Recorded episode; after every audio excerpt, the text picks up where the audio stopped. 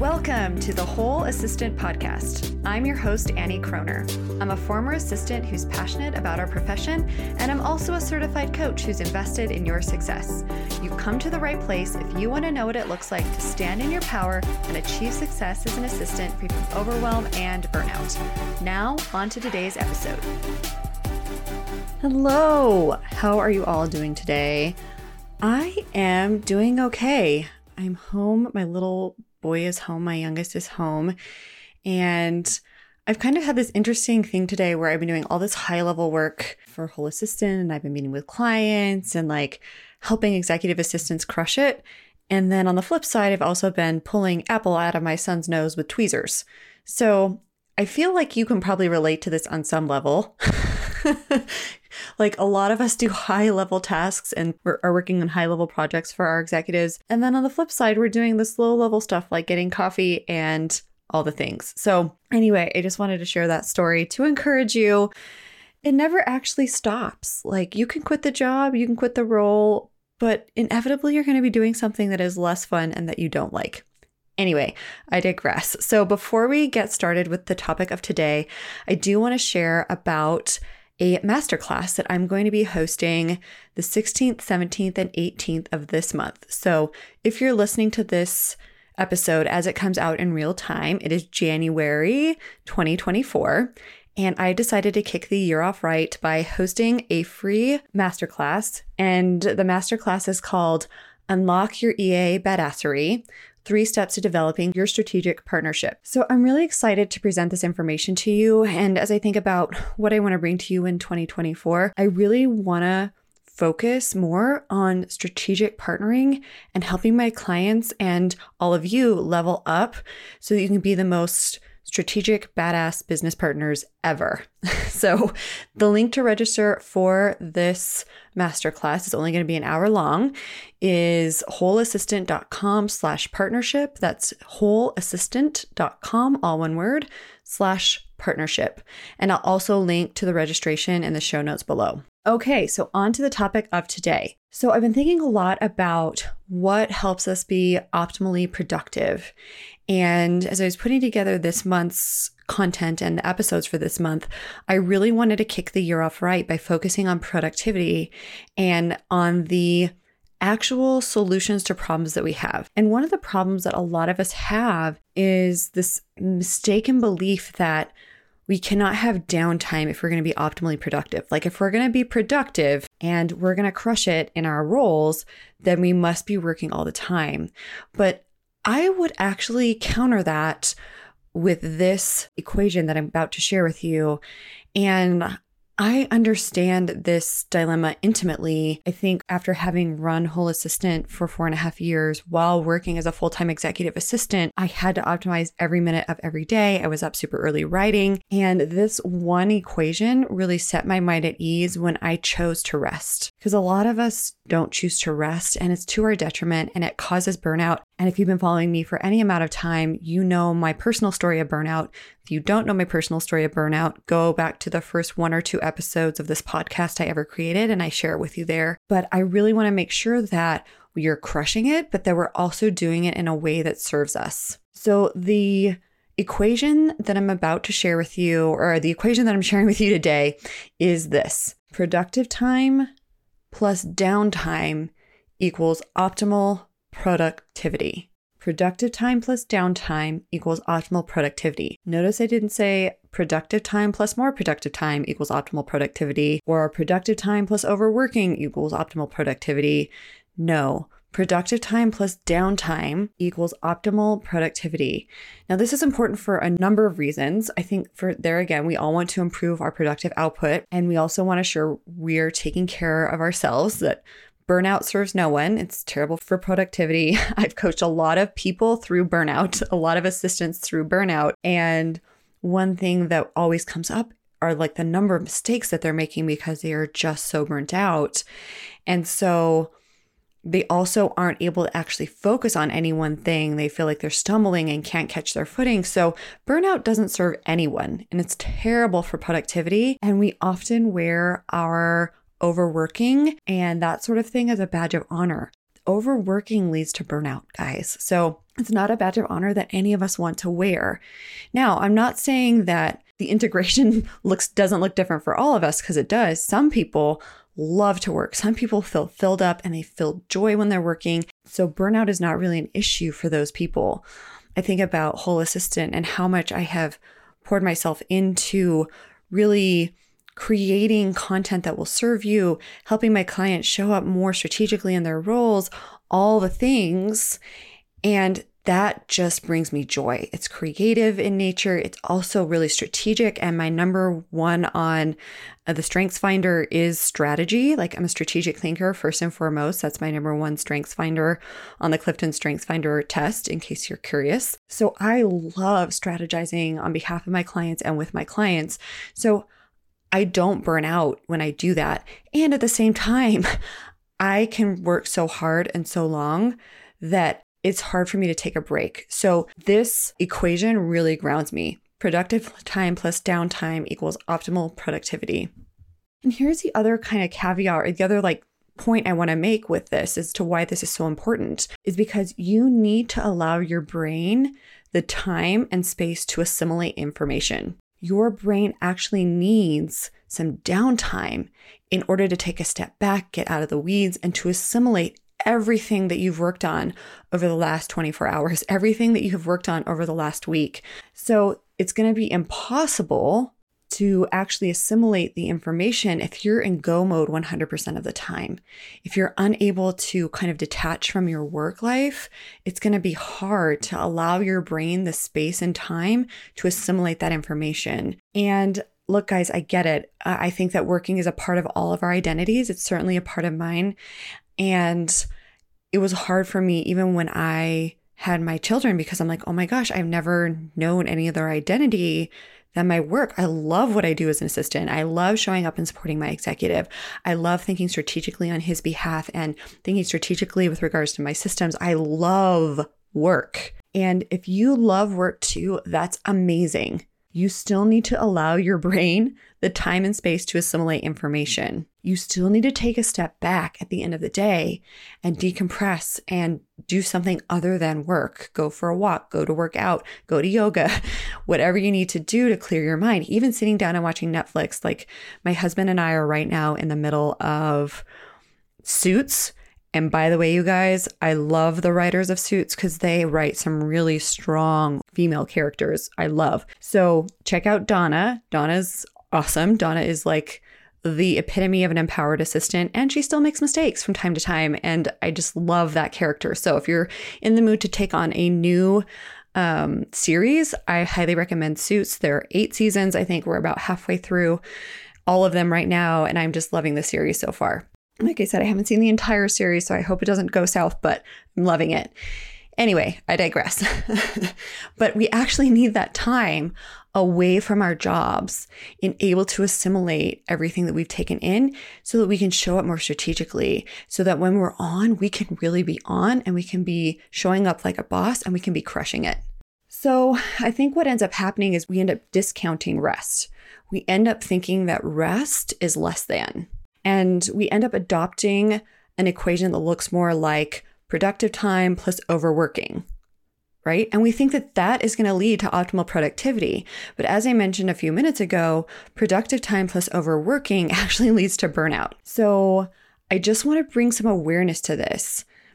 You should not be working all the time if you want optimal, if you want to produce optimally, if you want optimal productivity. We want to be the best assistant we can be, and that we think the way of doing this is overworking and not setting those boundaries around our time and energy, or not setting those boundaries around like on and off hours, or not setting those boundaries even with ourselves with regards to checking email after hours or other things that we do that we shouldn't be doing, right? So that's something that I really want us to pay attention to is often the number one violator or like the primary violator of our boundaries is us. We so want to show up and we so want to produce good work that we end up ignoring those things that will actually guard against burnout and will actually produce the good work that we want to produce, right? It's just like a thought error. It's a way of thinking that isn't serving us because it's not actually leading to the result that you want. And what ends up happening is when we discount rest, more often than not, we are either trying to be the best assistant we can be, and we think that overworking is a way to get there, or we want to make others happy at our own expense. It's like we're people pleasing others because we feel like it's our role to make other people happy. And yes, it's your role to show up and serve and to make sure that everyone is taken care of, but it's not necessarily your role to make everyone happy. You can do everything right for your executive and your executive can still have a cranky day. When that happens is you land in resentment because you feel entitled to others being happy with you and you also feel entitled to some sort of acknowledgement that you're overworking. But often it goes unacknowledged so you may as well decide to take good care of yourself and to set up those parameters around your time and energy that serve you and also serve the work that you're trying to do. Also increase your productivity. Also have you show up the way that you want to show up from an empowered place and not from a place of exhaustion and not from a place of resentment and not from a place of anxiety or like making other people's happy at your own expense, which is my definition of people pleasing. Okay, so that's one kind of problem that we can run into, that's one equation that can often take the place of productive time plus downtime equals optimal productivity. And that there again is productive time plus overworking, which then equals burnout, right? Another kind of pitfall that I see a lot is productive time plus buffering will have you getting the wrong things done. So, first of all, this comes from a place of not wanting to feel a certain emotion or attempting to get out of discomfort by distracting yourself.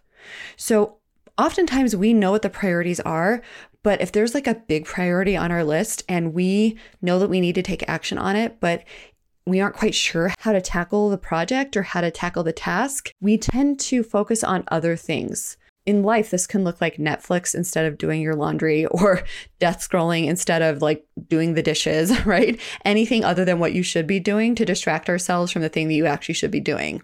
That's my kind of definition of buffering.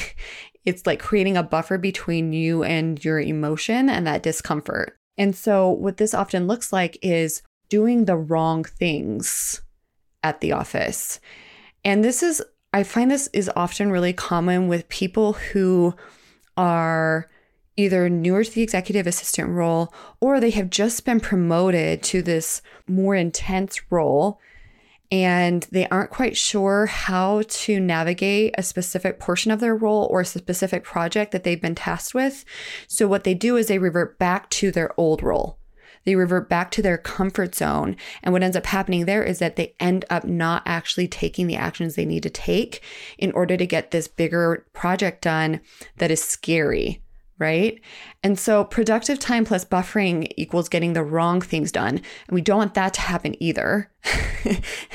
and I think that that downtime actually allows your brain to assimilate information it actually will bring up good ideas on the next step to take in that larger project if we let it. Like if we can get quiet with ourselves and just check in and just ask ourselves, what is the next step? Like looking at this project and looking at what needs to get done and the end result, what is the next step? And if you have actual questions about this, you can present a couple next steps to your executive and be like, look, I'm guessing that either A or B need to be done. Which do you think needs to be done first? And you can actually have that conversation. But unless you actually allow yourself the time and space to slow down and to actually assimilate the information, it's going to be hard to come up with that next step for that larger, scary project. So I just see this a lot. I just want to, I just want to, like, if we're talking about productivity strategies, buffering is not the way to go. Buffering actually really stunts our productivity. Even though we're getting things done, they're the wrong things. So I just pay attention. Like, what's your motivation for wanting to do the thing, even though it may need done, but it's a lower priority item? Is it that you're trying to avoid doing something else that is much more important? And how can you create some time and space for yourself to actually contemplate and consider what the next step may be. Okay, so going back to this equation of productive time plus downtime equals optimal productivity, I love this equation because it allows you to be 100% present with your work while you're at work and gives you permission to disconnect when you're off. That disconnection time is vital to your success when you're working. It allows your brain the space and time to assimilate information, as I mentioned several times on this episode so far. And I'll never, like, I love to take walks. I love to take walks. And I also really enjoy yoga although I've taken a break from yoga, now I just like to pound it out at the gym. I kind of go through seasons with my workouts. So now I'm just like in gym mode. And I love taking walks because I can spend some time in prayer and I can just ask God, what am I missing? And just kind of spend some time listening and also checking in with myself and like figuring out what the next step is. And I'm kind of been surprised at what I have gained from that quiet time and what I've gained when I'm like pounding it out at the gym and I'm not focused on work specifically, or when I'm in yoga and my brain is getting cleared and my body is moving and I'm more, I brought back to myself. We spend so much time problem solving for everyone else that to come back to ourselves is a great way to allow your brain the space and time to present you with new ideas and new ways of thinking about things. So, how do we actually create this equation? How do we actually implement this equation in our day to day and in our lives? The first kind of strategy I have for you all is to set some parameters for yourself. And so, by parameters, I mean kind of set some boundaries with yourself after, you're not going to check email after hours or if you are you're only going to check once. You you know whatever you want that parameter to be for yourself to allow yourself some space from work set that parameter. And then set time aside to quiet your brain. So there again for me this often happens at the gym. I also really enjoy meditating. So really just trying to sit with myself and as a thought comes up, just kind of releasing it and letting it go, and then checking in with myself. Journaling is another really great way to quiet your brain. I will do brain dumps, especially if I'm riled up about something, man. A good brain dump is a good way to get it all out of me, especially if I'm feeling like angry or frustrated or upset about something, if I can just have a moment to do a brain dump, I'm like, no wonder I'm feeling upset. Look at all these terrible thoughts that are going through my brain right now. you can kind of like get some space between you and what your thoughts are.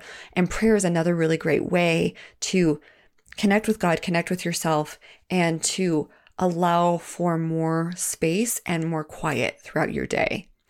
And my last but not least, the last strategy I want us all to be really be aware of is that this may require you to land higher on your priority list. In order to implement productive time plus downtime, we are going to have to land higher on our priority list. But it is kind of like figuring out what integration works best for you. What routine is going to allow for everything in your life to flow seamlessly? What integration is going to allow for this downtime as well as for the productive time? Right?